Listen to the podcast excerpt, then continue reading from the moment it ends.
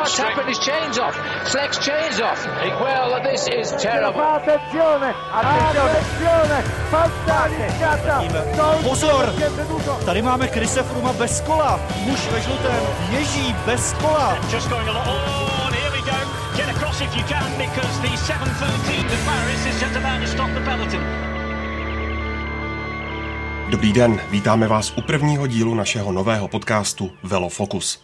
V něm se budeme soustředit na novinky nejen české, ale i světové cyklistiky. Dnes se podíváme na první měsíce této sezóny a důležité momenty, které se zatím udály. Zhodnotíme, jak si vedou čeští závodníci a probereme i to, co nás čeká o víkendu, tedy závod Paříž-Rubé, který stejně jako v minulém roce budete moci sledovat na ČT Sport a webu čtsport.cz.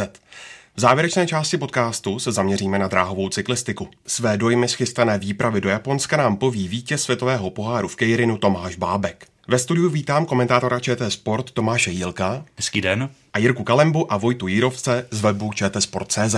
Ahoj. Ahoj. Od mikrofonu zdraví Ondřej Nováček. Cyklistická sezóna začala už v polovině ledna v Austrálii. Máme tak za sebou více než dva měsíce závodění. Tomáši, co tě zatím letos nejvíc zaujalo? Rozhodně vstup Ondřeje Cinka do silniční cyklistiky, protože on je dalším z případů vlastně Čechů, kteří z jiného odvětví skočili na silnici a hned do té nejvyšší úrovně jezdí za Volturovou stáj, startuje na akcích, které jsou zařazeny opravdu toho top seriálu. Teď zrovna jede v Baskicku, byl na zmiňované Tour Down Under, kterou začala celá sezóna, byl v Katalánsku a myslím si, že ty výsledky, které má od začátku, ukazují, že by klidně mohl jít cestou třeba Zdenka Štybara, kterému tehdy spousta lidí při jeho přestupu také nevěřila a on nakonec se zařadil mezi nejlepší klasikáře světa.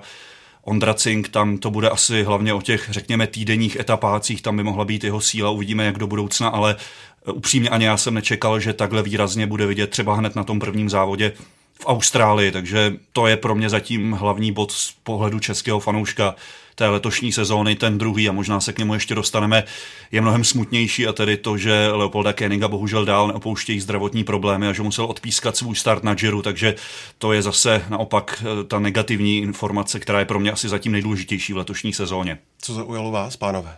Mě zaujaly určitě, řekněme, eskapády Petra Sagana, respektive to, jak dokáže bavit fanoušky a e, co vlastně předvádí na těch závodech, kdy vlastně se stará o to podstatné dění, o ty rozhodující úniky.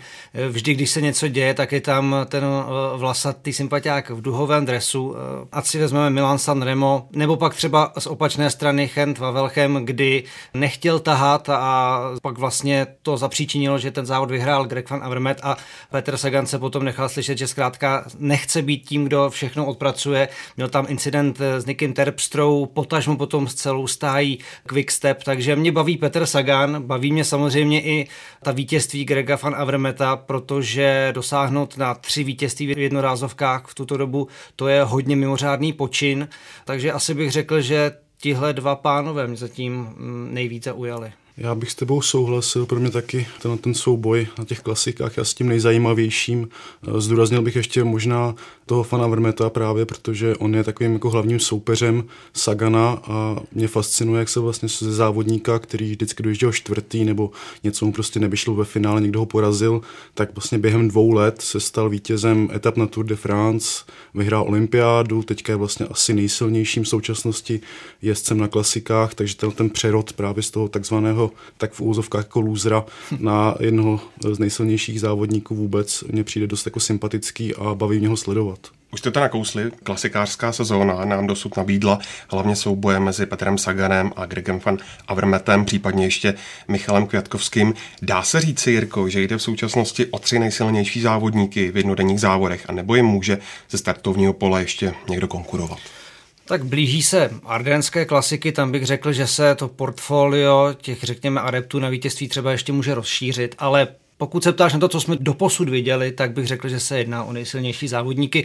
Určitě bych k tomu samozřejmě ale přiřadil ještě hodně silný základ, kterým disponuje Quickstep, protože tam mají hodně jezdců, kteří jsou, řekněme, stavěni na tyhle ty jednorázovky. Niky Terpstra byl teď v posledních týdnech hodně vepředu, nemůžeme opomenout Filipa Žilbera, protože ten vyhrál Flandry, i když samozřejmě můžeme spekulovat o tom, jak by to dopadlo, kdyby Sagan s Avermetem se nevybourali při jeho stíhání.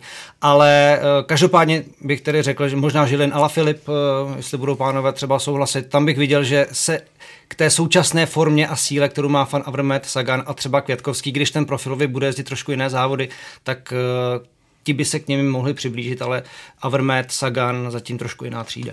Jste zmiňovali eh, fan Avermeta, tam je zajímavý ten příběh, že on vlastně do Loňska byl týmovým kolegou Filipa Žilbera, který teď vyhrál Flandry a bylo známo, že oni byli takový konkurenti v rámci jednoho týmu. Gilbert vlastně letos jel Flandry po pěti letech a dokázal je vyhrát, kdy vlastně přestoupil do týmu Zdeňka Štybara do Quickstepu a ukázal, že on je stejně jako fan Avermet opravdu tím univerzálem. Často ty klasiky dělíme na ty severské na ty ardenské, ale Gilbert muž, který v roce 2011 vyhrál vlastně během týdne všechny tři ty nejvýznamnější ardenské jednorázovky, tak teď ukázal, že u něj se ten rozdíl také stírá a myslím si, že pro něj to bylo určité osvobození, protože v BMC to měli rozděleno tak, že Fan Avermet jezdí Flandry Rubé a Gilbert se soustředí prostě na valonský šíp, Amstel Gold Race a Liež Bastoň a tady najednou Gilbert teď v týmu, ve kterém už bez něj byla obrovská konkurence. Mám pocit, že spoustu lidí to překvapilo, proč on přestupuje zrovna do týmu, kde bude dalších sedm kandidátů na to být pozici lídra pro jakoukoliv jednorázovku, tak on ukázal, že je opravdu takhle neuvěřitelně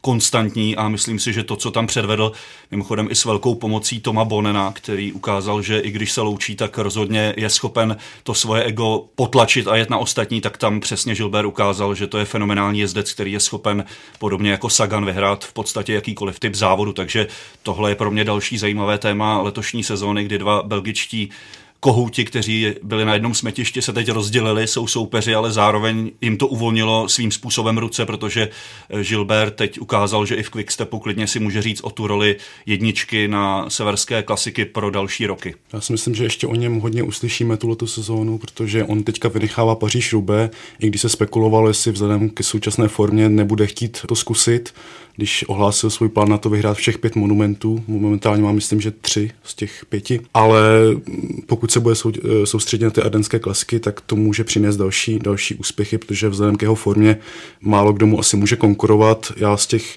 ještě jak jsme říkali, Ala Filipa, tak bych zmínil Alejandra Valverdeho a možná i Dana Martina, protože ty jsou vždycky eh, velmi dobří v těle těch prudkých stoupáních na Amstlu nebo na Lutych Bastoně Lutych. Zdeněk Štybar byl v závodě kolem Flander prakticky neviditelný, když ho ze hry vyřadil pád a český cyklista se poté už nedokázal dostat do přední skupiny. Štybarovi se to ale v letošní sezóně stalo už po několikáté a je pravda, že zrovna nezáří. V čem spatřuješ hlavní důvody, Jirko? Já bych to viděl v důvodu, který už jsme tak trošku nakousli, a to je samozřejmě ta nesmírná konkurence, která v těch jednorázových závodech v jeho stáji panuje. To znamená v quickstepu, takže ono asi není úplně tak jednoduché vždycky být tím, na koho ten tým pojede. Zároveň ale se Zdeněk nechal slyšet, že v sobě letos objevil takový nechtěný talent a to je talent nechat si uniknout ten rozhodující trhák nezachytit ho zkrátka. A to se mu stalo už několikrát. Neřekl bych, že v tom je tedy asi nějaký propad formy nebo fyzičky, protože sám říká, že se fyzicky cítí dobře. Viděli jsme to i na jeho oblíbeném podniku Strade Bianche, kdy dokázal vlastně být tím aktivním a snažit se vlastně docvaknout ten, ten únik. Nepodařilo se mu to, nakonec to vyhrál Michal Květkovský. A i to, že Zdeněk Štybar vlastně to čtvrté místo hodnotil jako neúspěch, svědčí o tom, že určitě cítí, že na to má. Takže hledat eh, příčiny možná zkrátka trošičku té závodní smůly a takového prováhání některých, některých důležitých momentů, které už potom nelze vzít zpátky, protože je to samozřejmě rozjetý vlak a do toho se špatně nastupuje. Tam je potřeba si říct, že Quickstep je sice eh, suverénně asi nejsilnější eh, stáj, co se týče té kvality těch samotných závodníků, ale to v sobě nese zároveň to, že se všichni dívají na to, jak právě Quickstep pojede a oni musí určovat taktiku toho závodu, což třeba na těch Flandrách jim to zrovna teďka vyšlo, protože měli vepředu závodníka a ti ostatní mohli jenom vlastně sledovat ty ostatní, jak se to snaží uh, jakoby dorazit, ale ne vždycky to takhle je a Štybar je podle mě trošku v té pozici, že ne vždycky se eh, Quickstepu vlastně podaří eh, jet jakoby na něj a ne vždycky je v té pozici, kdy si může dovolit skutečně jako vyrazit dopředu, když na to má třeba síly, no, že vepředu třeba je někdo jiný a on z pozice toho závodníka toho týmu vlastně nemůže Takže to je možná ten problém, který ho trápí trošku, no, z mého pohledu. Možná bych dodal ještě jeden důvod, který může být v hlavě Zdeňka, a to vědomí, že mu letos skončí smlouva v Quickstepu a že vlastně bojuje tak trochu o svoji budoucnost. On to dobře popsal v jednom rozhovoru kouč, který ho vlastně vedl už od samotných začátků, Vojtěch Červínek, který řekl, že zatímco třeba jeho týmový kolega Niky Terpstra je jezdec, který je schopen klidně neuposlechnout týmovou strategii a prostě vyrazit na vlastní pěst, tak on právě oceňoval, že Zdeněk je úžasný v tom, jaký je to týmový hráč, že vždycky opravdu eh, klade 100% na ten úspěch týmu a na to, co se řeklo. Samozřejmě někdy i ten druhý přístup může být, vzpomeňme vítězství Nikio Terpstry na Rube, kde prostě z vedoucí skupiny, kde byl on, Zdeněk i Bonen vyrazil a prostě v tu chvíli to byl ten rozhodující nástup, který rozhodl a počítají se vítězství pro tým, takže v tehdy mu to rozhodně nikdo nezazlíval, ale Zdeněk možná někdy zůstane víc vzadu i právě proto, že se snaží plnit stoprocentně ty eh, týmové pokyny a jak má vypadat týmová práce, to ukazuje vlastně i žijící legenda a jezdící legenda v jejich týmu Tom Bonen, který vlastně teď v týdnu na Schelde Price, což je taková semiklasika mezi Flandrami a Rubé, tak pracoval na Marcela Kytla, že vítěz řekl, že mu bylo skoro až trapně vidět, jak na něj maká prostě takováhle legenda, takže uvědomme si, že stále se bavíme o týmovém sportu, ve kterém tedy může vyhrát pouze jeden, ale ve kterém se tohle oceňuje. A já věřím, že tohle, jak si Zdeněk počíná, i když třeba letos nemá zatím tak výrazné výsledky jako v minulých sezonách, že to prostě manažeři jiných týmů vidí a obecně se hodnotí nebo spekuluje o tom, že pravděpodobnější je ta varianta, že Quickstep opustí a zkusí v nějakém týmu být opravdu tou jasnou jedničkou. Samozřejmě potom bude proti sobě mít Quickstep jako soupeře a jet proti něm není snadné, ale Zdeněk si konečně podle mě zaslouží, aby opravdu v nějakém týmu ukázal, že je tak eh, fenomenálním jezdcem, že může prostě jet na vlastní triko a neohlížet se na to, že jestli se dneska pojede na něj, na Trentina, na Terpstru, na Bonena nebo na Gilbert. Já bych to ještě doplnil možná, že ono se vůbec neví, jestli Quickstep eh, bude fungovat třeba i příští sezónu, protože ne, nemají ještě podepsanou smlouvu eh, s hlavním sponzorem, takže i to si myslím může hrát roli třeba na Rubé, že nikdo nemá vlastně jisté, co příští sezónu bude a ty týmové pokyny pak můžou být jako versus eh, to, co ty samotní jezdci budou se chtít předvést a tak dále. Jo. Takže, ale samozřejmě Štybar by si zasloužil pozici, kde by byl jako ten designovaný lídr na nějaký závod a kde by mohl předvést to, co v něm skutečně je, což v Quickstepu nevždy, nevždy vyjde. No a musíme se podívat taky na závod žen. Ten skončil na rozdíl od mužských Flander velmi těsným sprintem, po kterém se radovala američanka Corin Riverová. Jak ty se Vojto díval na tenhle závod a jaké je tvoje hodnocení dosavadní sezóny ženské cyklistiky vůbec? No mě to strašně bavilo ten závod, protože v té ženské cyklistice přece jenom ta týmová režie není na takové úrovni, s výjimkou třeba týmu Bols Dolmans, ale přece jenom ty týmové plány tam nehrají takovou roli a vyústilo to v to, že ten, to pořadí toho závodu se neustále přelívalo, byly tam překvapivé jako heroické útoky, které by se nestratily v mužské cyklistice. Jako na, na, na dívání to bylo fakt jako strašně napínavé tam vlastně unikla skupina, myslím, že čtyř eh, závodnic v čele s olympijskou vítězkou Anou van der Bergenovou a vedoucí eh, ženou pořadí World Tour eh, Italkou Borginiovou. A už to vypadalo, že dojedou takhle až do cíle, vlastně zdolali to, to stoupání na Paterberg, ten klasický velmi prudký kopec. Avšak ta skupina závodnic za nimi nakonec dojela a pak se sprintovalo. Riverová byla nejsilnější, nejrychlejší, ukázala se, že je vlastně tou nejrychlejší sprinterkou této sezóny kolem toho vlastně ta Vortu je nesmírně napínavá, ta Borginová vlastně vedla po čtyřech závodech, teďka Riverová je v čele toho pořadí, ale myslím, že se to může hodně, hodně ještě měnit. A ty dosavadní vrcholy sezóny? Pro mě asi nejsilnější závodnicí, i když zatím jako nedokázala proměnit ve vítězství, je Polka Kaša Nevědomá, která na mě působí velmi dobrým dojmem a myslím, že ještě nějaké vítězství může v této sezóně přidat. A jsme pořád ještě na začátku, je to první třetina, čtvrtina sezóny. Podívejme se i na etapové závody. Proběhly dva hlavní týdenní podniky, Paříž Nice a Tireno Adriatico. Závodilo se ale i v Katalánsku a v těchto dnech se rozhoduje také o vítězi závodu kolem Baskicka. Co nám Tomáše tyhle etapové závody naznačily o rozložení sil pro blížící se Giro, potažmo i třeba pro červencovou Tour de France? Já jsem asi z těchto závodů nejpečlivěji sledoval paříž nice protože jsme vysílali i záznam z tohoto závodu a bylo to takové dejaví toho loňského ročníku, protože zase do posledních doslova metrů Alberto Contador bojoval s někým z týmu Sky, zatímco loni to byl Geraint Thomas, tak letos to byl Sergio Enao A přestože oba ty souboje Alberto prohrál, tak myslím si, že znovu na Paříž všem fanouškům ukázal, kdo je asi nejzábavnějším etapovým jezdcem jeho generace, protože Alberto to je obrovský bojovník, který klidně i solo nástupem 50 km před cílem horské etapy je schopen zkusit ještě ten scénář celého závodu rozbít, takže už roky prostě sledujeme. El Pistolera, ta jeho přezdívka prostě není náhodná, je to člověk, který dokáže do toho jít opravdu po hlavě a proti němu tu vypočítanou strategii týmu Sky, se kterou tedy v posledních letech Alberto většinou prohrává, ale ty sympatie fanoušků myslím, že i po tomhle závodě jednoznačně byly na jeho straně, takže já mu ohromně přeju a věřím, že možná ve své poslední sezóně ještě nějaký velký úspěch dosáhne, protože On je přesně tím jezdcem, který ty závody dělá zajímavé, který se nebojí útočit, který není prostě ten, tím typem, ač teda loni na Tour předvedl i svoji druhou tvář, ale není prostě tím typem Krise Fruma, kterého pět jeho domestiků, kteří by sami v jiném týmu jeli na celkové pořadí, doveze prostě po ten poslední kopec a tam tím zběsilým tempem prostě odrovnají veškerou konkurenci. Líbí se mi tahle strategie a Alberto i na tom Paříž našel výborného pomocníka Charlinsona Pantána, Kolumbijce, který do týmu přišel vlastně po té, co skončil tým AEM po Loňsku.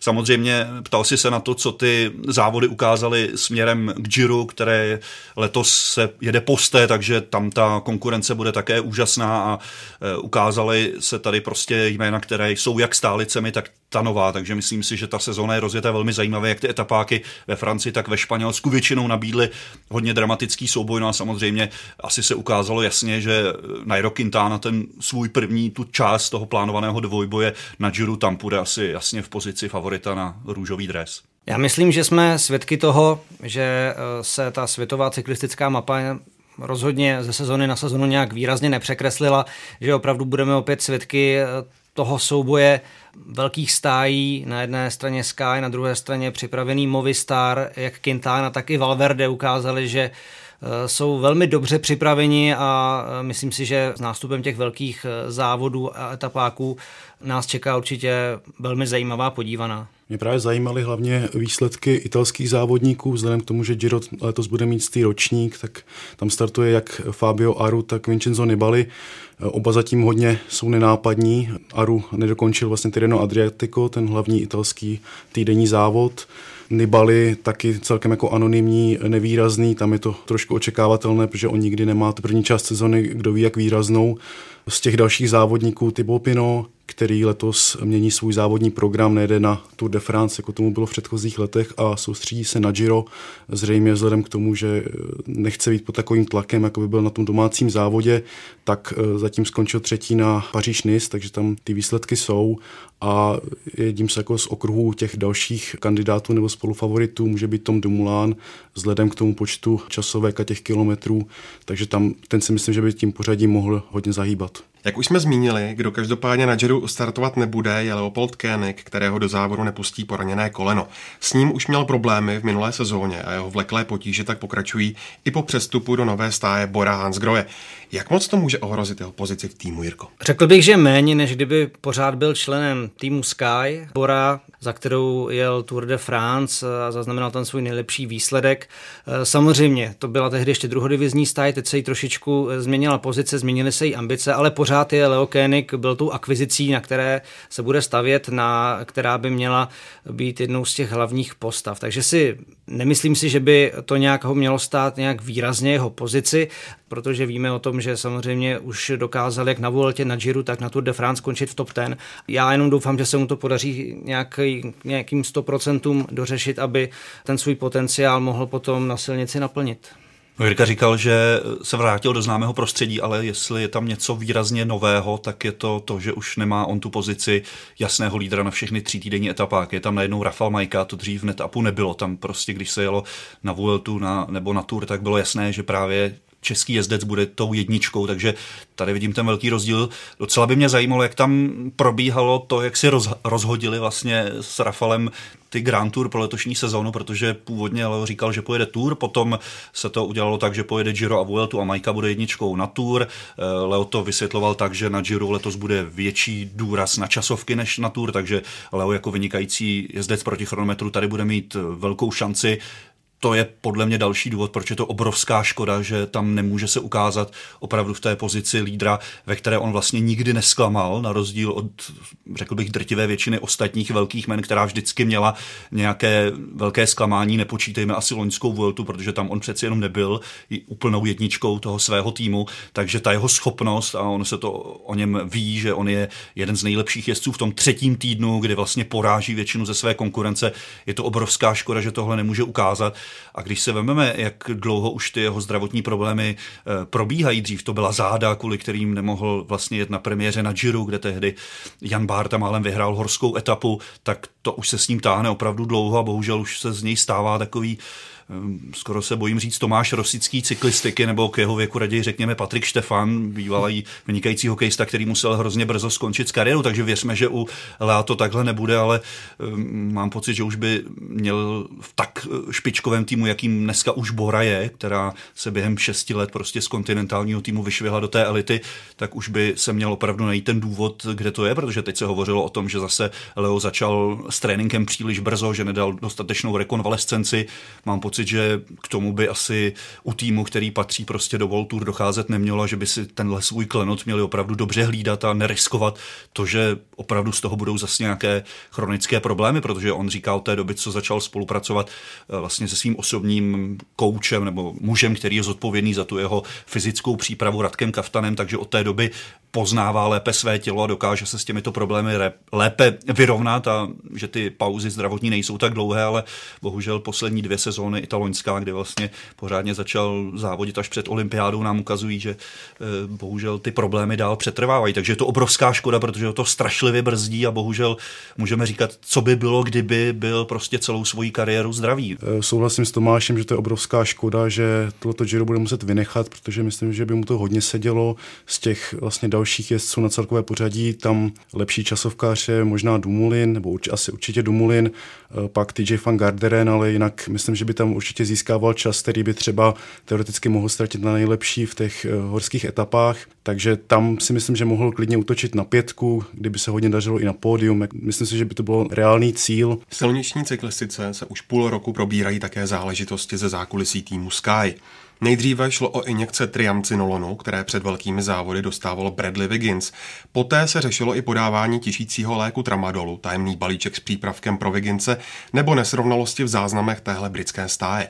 Vojto, jak se na celou věc díváš, jak velký skandál skutečně jde? No, ono je to jako velké téma, hlavně v Británii, ne za stolik u nás, kde se to příliš neřeší, ale v Británii to skutečně jako plní noviny a jsou i ministerská eh, slyšení vládní komise, které se tím zabývají.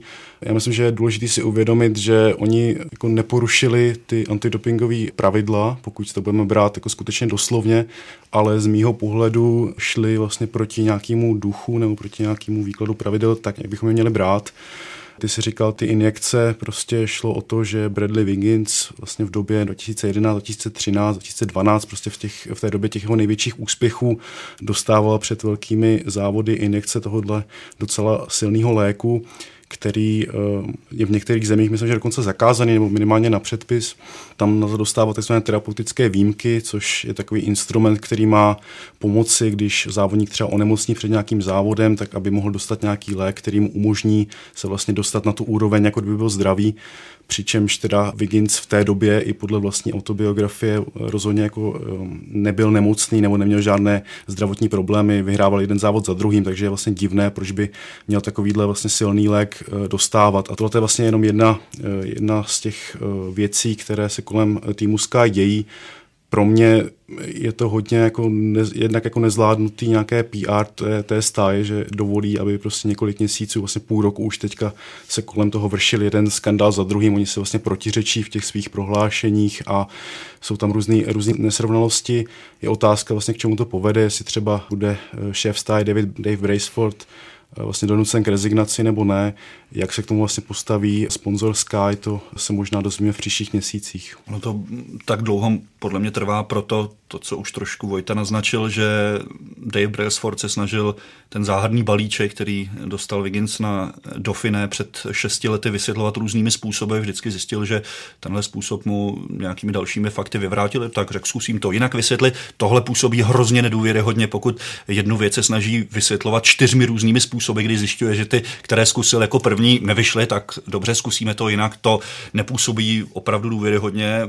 Ozývají se stále hlasy, že celému týmu Sky by pomohlo, pokud by on ze své pozice odstoupil, ale zase jezdci týmu Sky říkají, Sky rovná se Brailsford, bez něj už by ten tým nebyl nikdy stejný. Líbila se mi zároveň také reakce některých soupeřů, jezdců z týmu Sky, kteří říkali, už se nám moc nelíbí, že těch eh, terapeutických výjimek je stále více a více. A dokonce řekli, tak pro tyhle jezdce tady máme taky závody, jmenují se Paralympiáda, tak pokud už někdo má tolikhle výjimek, proč vlastně jezdí takhle extrémně těžký sport eh, vlastně s tolika terapeutickými výjimkami. Zjevně na to fyzicky nemá, měl by se být přeřazen do jiné kategorie. Samozřejmě byly to asi reakce trošku v nadsázce, ale ne, nepůsobí to vůbec dobře a uvědomme si, že to není pouze o týmu Sky, ale je to v současnosti vůbec o celé britské cyklistice. V loni před olympiádou vznikl obrovský skandál, kdy některé britské dráhařky se eh, ohradily proti eh, kritériím, jak byly nominovány závodnice na olympiádu, dokonce, že některá z nich byla Shaneem Satnem, bývalým eh, sportovním ředitelem vlastně britské cyklistiky, který působil i v týmu Sky,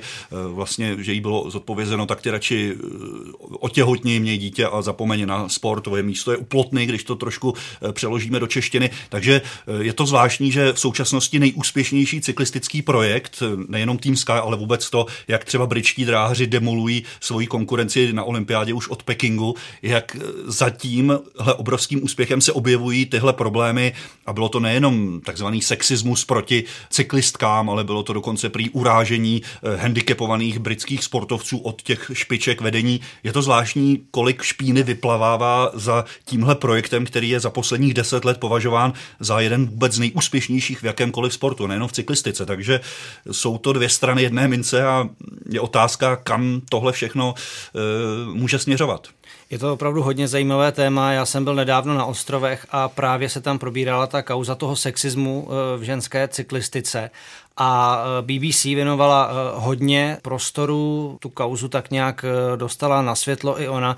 A opravdu, když se do toho začtete, zamíříte na cyklistické i klasické celosportovní servery, tak opravdu na ostrovech teď dá se říct, sice bylo Six Nations rugby, ale hmm. skoro není většího sportovního tématu. A to, když se to opravdu, jak Vojta říkal, přetřásá na ministerské půdě, tak opravdu věřme tomu, že to má nějaký velký dopad a dosah, takže já sám jsem zvědav. A ohledně té komunikace komunikace, pokud nás někdo poslouchal a, a nebylo mu to třeba tolik jasné, tak já bych to přirovnal k něčemu eh, nám teď bližšímu a to je kauza eh, hradního internetu. Asi tak nějak probíhá ta krizová komunikace s týmu Sky teď směrem ke sportovní veřejnosti, takže si asi diváci můžou dělat obrázek na tom, kdo třeba je na straně a má třeba černé svědomí.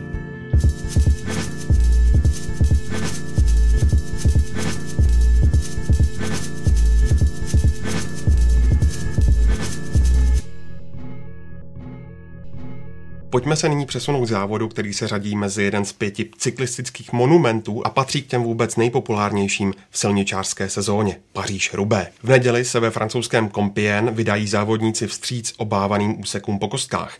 Tomáši, jak se těšíš na závod a jeho komentování? Připomínám, že ČT Sport a web ČT Sport.cz nabídne závod podobně jako v loňském roce v jeho kompletní délce. Začínáme tedy už v 11 hodin a 20 minut. Tak dokonce na webu začínáme ještě o trošičku dříve. Dokonce... Vlastně nabídneme jak ten slavnostní start, to, co předchází vlastně tomu ostrému startu na ČT Sport, potom opravdu po pár kilometrech, 11 hodin 20 minut. Těším se samozřejmě moc.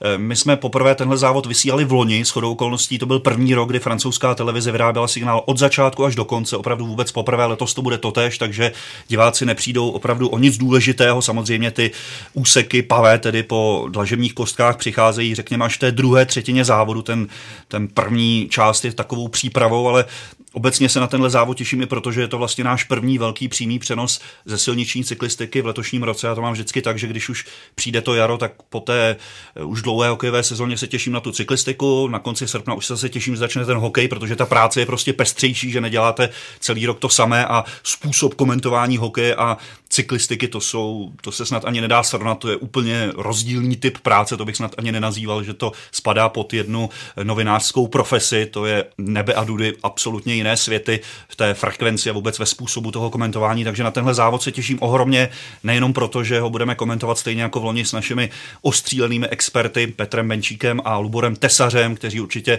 dodají na zábavnosti celému tomu přenosu a musím diváky pozvat a upozornit také na to, že francouzská režie letos přinese spoustu vylepšení tomu přenosu, ať už je to vůbec celá grafická tvář toho závodu, která se mi velmi líbí, která je laděná do černo-červena, takže to má opravdu takové pekelné barvy, které by měly odpovídat názvu eh, toho závodu, ale měly by i graficky velmi přehledněji být zvýrazněné jednotlivé ty sektory, kolik mají hvězdiček, jenom připomínám pět hvězdiček, to jsou ty nejnáročnější eh, pavé sektory. Určitě se diváci mají na co těšit, bude to 6,5 hodiny pekelné cyklistiky. Závod dostal přízvisko Peklo Severu, protože jako peklo připadala zničená krajina na pomezí mezi Francií a Belgií novinářům, kteří se tam vydali po konci první světové války. Od té doby se ale peklem označuje i to, čím si cyklisté prochází během závodu na kostkovaných úsecích. Eh, Jirko, v čem pro tebe spočívá kouzlo tohoto závodu? Jsou to právě ty zmiňované kostkované úseky, eh, takzvané pavé, letos jich bude 29, jestli jsem to dobře zaznamenal, přes 50 km to bývá toho závodu.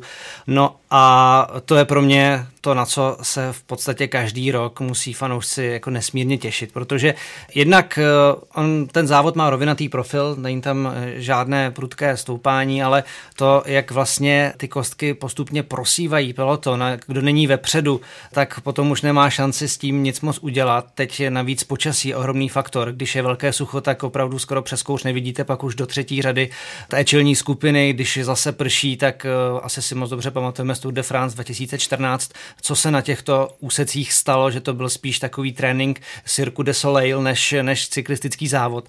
Takže eh, nepředvídatelnost, eh, to, že rozhoduje taková kombinace hrubé síly, opravdu nutnost ovládat bicykl a zároveň u toho ještě umět nějakým způsobem reagovat na vývoj toho závodu, to je taková kombinace, která je opravdu velmi podmanivá a vůbec se nedivím tomu, že v tom cyklistickém světě má tenhle ten závod tak výsadní postavení, nejen kvůli té dlouhé tradici, ale i kvůli tomu, co se na něm odehrává. Možná letos budeme muset všechny masochisty mezi našimi diváky zklamat, protože prý předpověď je taková, že zase nebude pršet, zase se pojede za sucha a prachu. Už je to snad 16 let, co naposledy se opravdu jelo za pořádných podmínek. Líbilo se mi, co řekl Sean Kelly, jeden ze slavných bývalých irských cyklistů, který řekl Paříž Rubé na suchu, tak to je výsměch, tak, ale to je samozřejmě v uvozovkách, protože ten závod je extrémně těžký i bez toho, takže asi znovu zase nějaké pády uvidíme, zase nějaké zklamané favority, které zradí ať už nějaký karambol nebo technika, takže těch témat, která se tam budou dát sledovat, je spousta a asi tématem obecně celosvětově číslem jedna bude rozlučka Toma Bonena, který netradičně vlastně v průběhu sezóny po tomhle závodě pověsí kolo na hřebík, když pojede ještě jeden takový spíš exibiční závod v Belgii.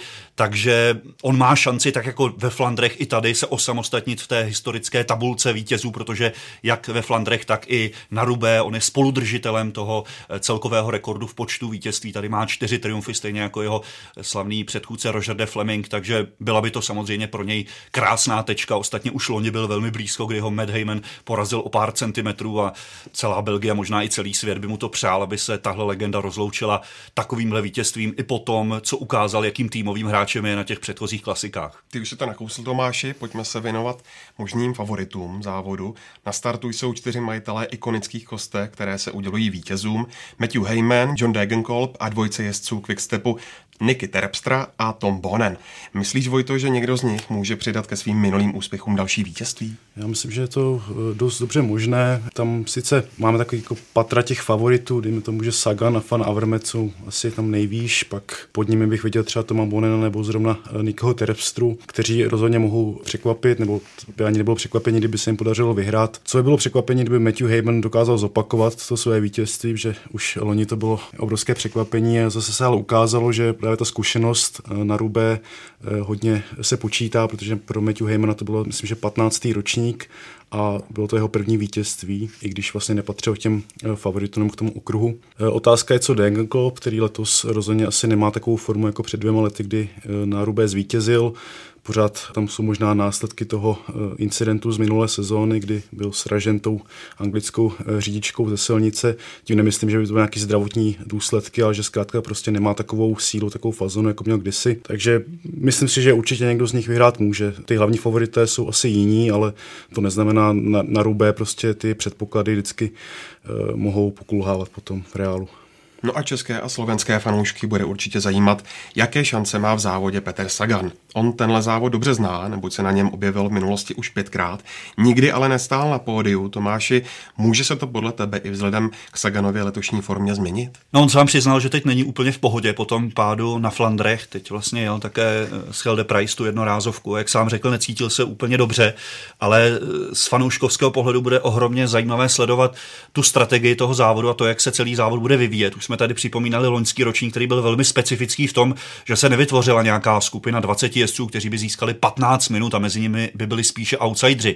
Loni to bylo tak, že Matt pozdější vítěz, byl od začátku v každé skupině, která byla vepředu. Tím ten ročník byl velmi specifický, vlastně žádná skupina si nevytvořila na peloton nějaký obrovský náskok a potom by byla světa. Takže tenhle ročník úplně překopal ty předchozí roky, kdy to bylo o tom, že skupina uprchlíků byla dojetá a potom na sektorech Mont Saint-Pevel nebo Carrefour de l'Arbre nastoupil někdo z favoritů a vyhrál, nebo případně ve sportu porazil svého soupeře. Oni ten eh, scénář byl úplně jiný, ale proč je hlavně letos zajímavé z diváckého pohledu sledovat tu strategii, tak to je možná pokračující válka mezi Petrem Saganem a týmem Quickstep, která se rozhořela na Chen ve Felchem, kde Petr Sagan byl v té stíhací skupině mimo jiné také s Niky Terpstrou, asi nejméně oblíbený ideálním vůbec soupeřem pro jakéhokoliv cyklistu a kde vepředu v tu chvíli jeli dva Belgičané, pozdější vítěz Greg van Avermet a Jens Koikelajre a Sagan vlastně marně vyzýval v té fázi eh, Terpstru, aby mu pomohl v určování to, té stíhací jízdy. Eh, Terpstra ten se držel v podstatě jenom jako stín za ním a Sagan prostě si řekl, že on sám to eh, nebude tahat, proč by si vlastně dotáhl další jezdce do finiše a tam případně ho přespurtovali, protože by byl více unaven. A jak sám řekl, Terpstra názorně ukázal jeden ze způsobů, jak můžete prohrát závod, pokud jedete jenom proti mně. Takže e, myslím si, že tahle bitva může, může zajímavě pokračovat. Ona by možná částečně pokračovala i na Flandre, kdyby tam nebyl ten pád e, Sagana s Van Avermetem a Nesenem. Takže tohle je další důvod, proč si myslím, že letos by to mohla být zajímavá taktická bitva mezi těmi hlavními favority. Nicméně, co se týče Sagana a těch jeho šancí na vítězství, tak uh alespoň co se týče statistiky posledních deseti ročníků, tak ta ho moc nefavorizuje, protože tam se vlastně v šesti případech za posledních deset let stalo, že vyhrál solo únik. A v kontextu toho, jak se letos jezdí a že se opravdu Petr Sagan velmi hlídá zbytkem pelotonu, tak nevěřím tomu, že by dokázal tam nějak sám frnknout. Nicméně samozřejmě nechme se překvapit, ten závod se dá probírat desítky minut, ale na těch kostkách se potom v několika vteřinách může stát úplně cokoliv jiného. Vojto, kteří další závodníci ještě mohou do boje o vítězství zasáhnout? No já jsem osobně hodně zvědavý na výkon eh, stáje Loto, které dost jako vyhořelo na Flandrách, tam vlastně neměli nikoho v té první skupině a přitom tam jsou závodníci jako Jürgen Rolands nebo Týž Benut, který skutečně jsou kvalitní a mohou vlastně rozhodovat závody sami, takže i když ten tým nemá takovou kvalitu jako třeba Quickstep, jako jeho belgičtí rivalové, tak si myslím, že by měli, pokud chtějí zachránit svoji vlastně klasikářskou sezónu, kdy pokud vím, tak žádný závod jako nevyhráli nebo nebyli někde, eh, někde jako skutečně vidět, tak potřebují na rubé uspět. Těch dalších belgických závodníků, kteří eh, závodí v různých týmech, je spoustu. Abych zmínil Olivera Násena, který měl smůlu na Flandrech, kdy ho vlastně narazil do Fana Vermeta se Saganem a závod vlastně, no, ztratil tam vlastně šanci na to bojovat o to pódium. A z těch nebelgických závodníků, dejme tomu třeba Arno Demar, který taková jako, jako černý kůň bych řekl za mě, protože on na těch koskách skutečně umí a navíc disponuje velmi dobrým sprintem, takže pokud by dojela nějaká menší skupina, dejme tomu třeba deseti závodníků, tak si myslím, že by mohl mít eh, šanci. Já jsem ještě v nějakém preview, myslím si, že na Cycling News viděl také jméno Alexandra Kristofa, takže samozřejmě bavili jsme se o té hrubé síle, tak to je závodník, který má rozhodně na rozdávání, takže pokud by třeba byl přítomen a byl součástí nějakého eh, sportu závěrečného, tak bych klidně si vsadil i na něj. A vlastně všechna ta jména, která teď zmiňujeme, jsou zároveň vynikající sportéři. Tady je vidět, že nejenom Degenkolb, ale také Kristof, Demar.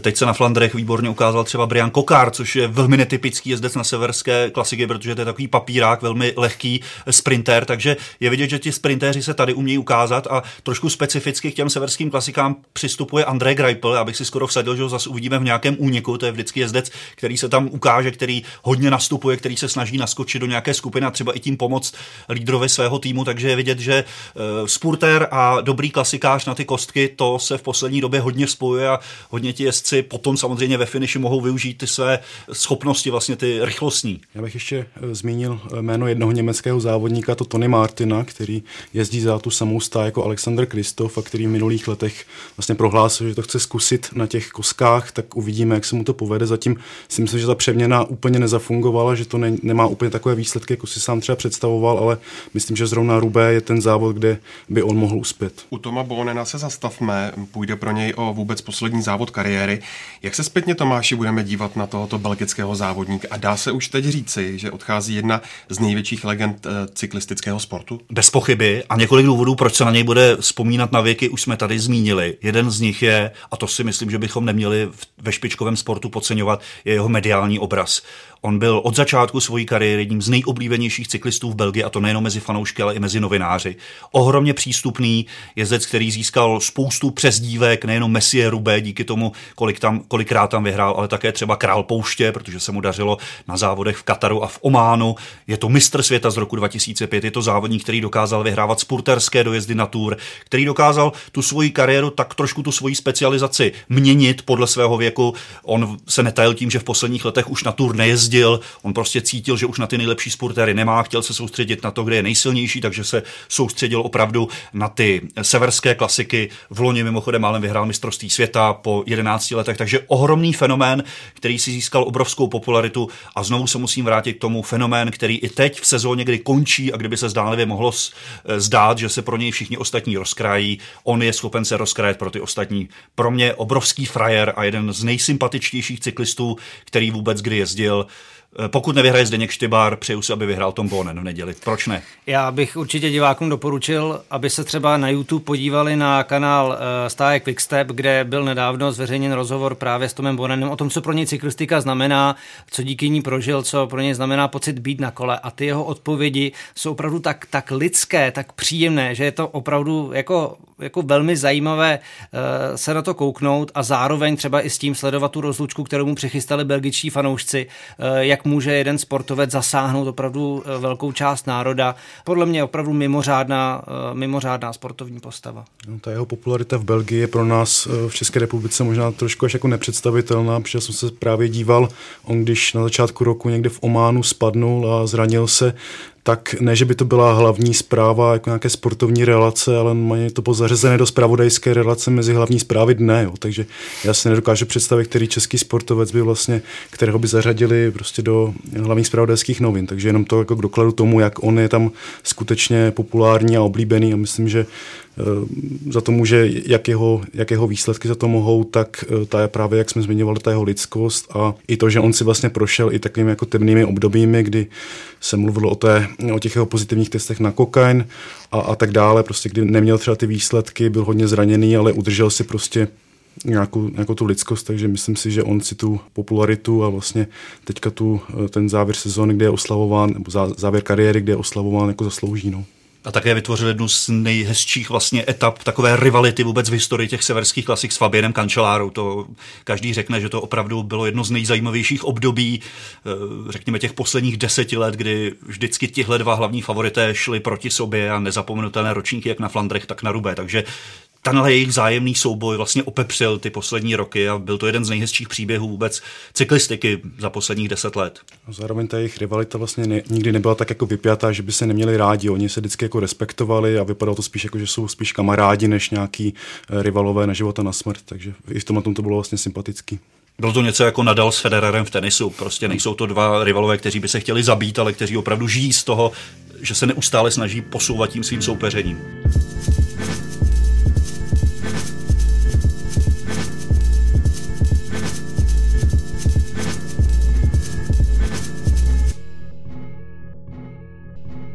Třetí části našeho podcastu opustíme silnici a budeme se věnovat dráhové cyklistice. Jedním z nejvýraznějších českých závodníků je Tomáš Bábek, který ovládl celkové pořadí světového poháru v disciplíně Keirinu. Kromě titulu si tím vysloužil i pozvání na japonské dráhy, kde bude závodit v japonském Keirinu.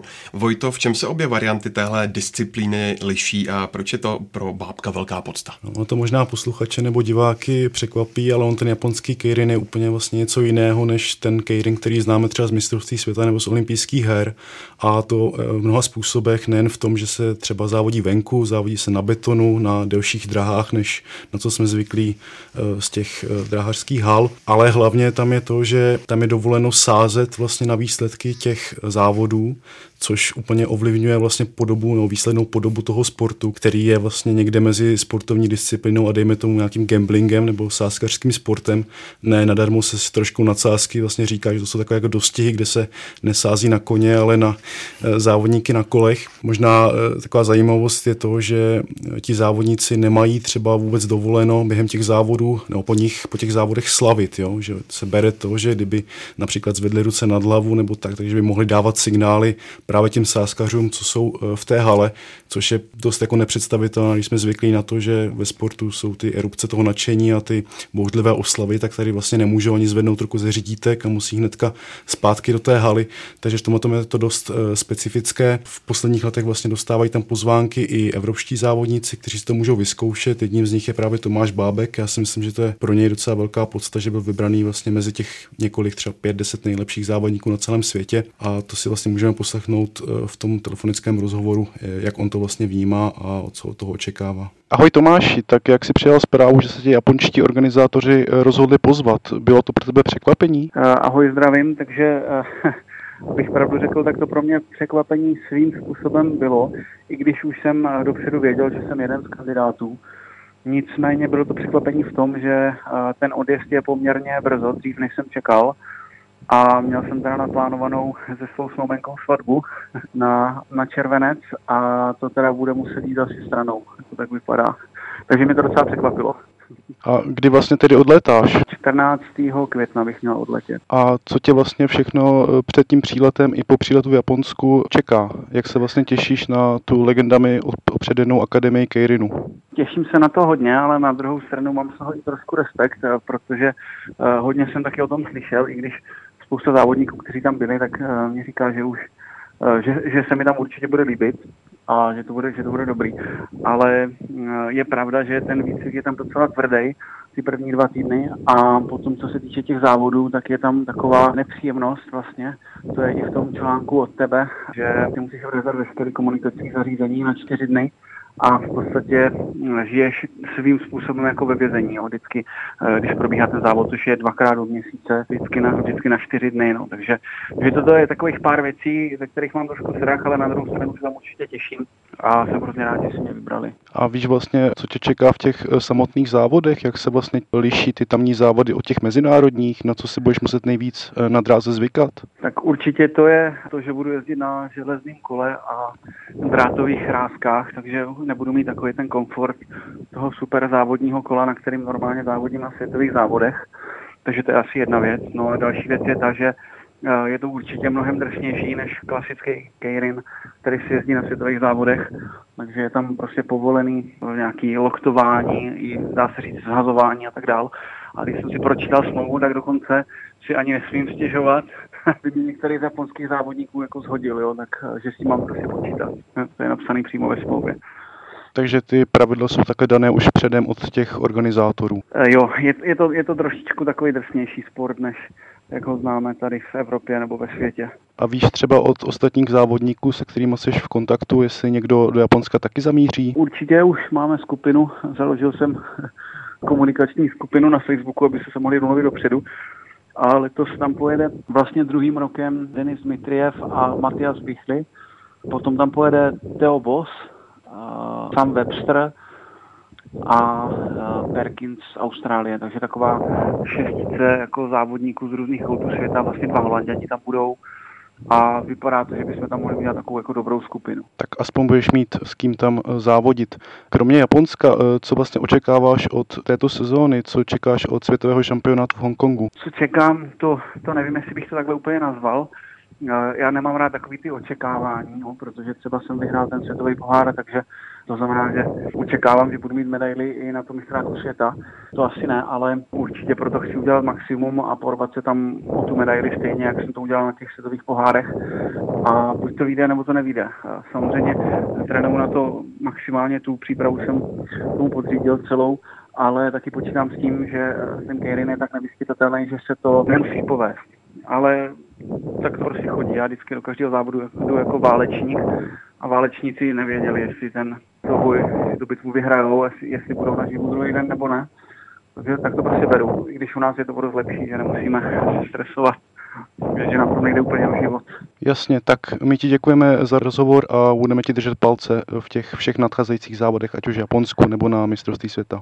Děkuji moc a těším se, že se zase někdy uslyšíme. Tomáši, ty pro českou televizi komentuješ mimo jiné i dráhářské disciplíny, tak jak se díváš na bábku v úspěch? No musíme zdůraznit, že kromě Paříž Rubé, tak příští týden bude patřit právě dráze od středy. Startuje mistrovství světa v Hongkongu, všech pět dnů nabídneme v přímém přenosu s komentářem našeho tradičního experta Pepy Kratiny.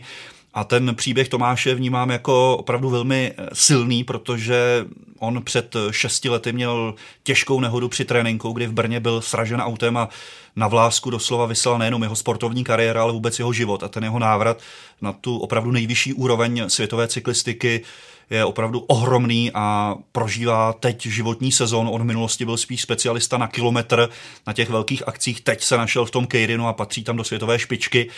A musím také zdůraznit, abychom nežili úplně v oblacích. On ty dva závody světového poháru, který vyhrál, nebyl v plné konkurenci. To si vlastně potom vyzkoušel až v tom třetím, kdy dojel za Francois Pervim a Kolumbijcem Fernandem Puerto Zapatou. Takže tam teprve měl tu stoprocentní konkurenci, kterou bude mít určitě i teď na mistrovství světa, ale přesto věřím, že tam nějakou medaili udělá, že ukončí to tříleté čekání české dráhy zase na placku ze světového šampionátu. Jirko, jak ty vidíš Bábkovi šance v Hongkongu? Má třeba i někdo jiný z české výpravy šanci na medailový úspěch? Tak Tomáš Bábek věřím podle toho, co dokázal, že samozřejmě eh, by na medaily mohl mít šanci. Co se týče dalších men, tak uh, mě napadá uh, snad jen vítězka vlastně bodovací soutěže světového poháru Jarmila Machačová, ta už má dvě medaile z minulosti z Appeldornu a z Minsku, stříbro, zlato, teď nevím, jak to přesně bylo v pořadí.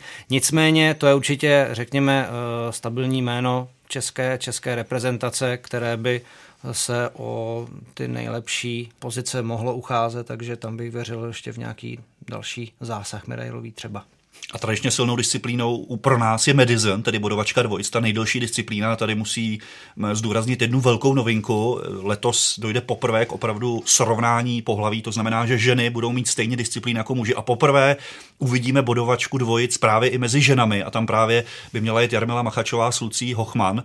Takže na tohle se můžeme těšit. Oni při světovém poháru byli na pátém místě v jednom ze závodů, takže ženy opravdu si teď mohou říct, že jsou rovnoceně na tom s muži i na těm světovém šampionátu. Poprvé tuhle nejdelší disciplínu uvidíme i v jejich podání, takže to může být další zajímavý moment, který opepří celý ten světový šampionát. Tak to je z prvního dílu Velofocus podcastu vše. Děkuji Tomášovi, Jirkovi a Vojtovi, že přišli. Vám posluchačům díky za pozornost a přízeň a najdete nás na obvyklých adresách webu Sport.cz a taky na Soundcloudu, v iTunes a dalších podcastových aplikacích, kde se můžete přihlásit k odběru a podcast tak budete mít k mání už v malém předstihu. Velmi nám pomůžete také recenzemi a hodnoceními a budeme rádi za každý váš dotaz, připomínku nebo komentář na sociálních sítích a psát nám můžete také na e-mail webčtsport sport česká. Mějte se hezky a do příště nashledanou. Já bych ještě na závěr jednou pozval diváky k tomu přímému přenosu z Paříž Rubé v neděli a slibuju, že by se nemělo prodlužovat.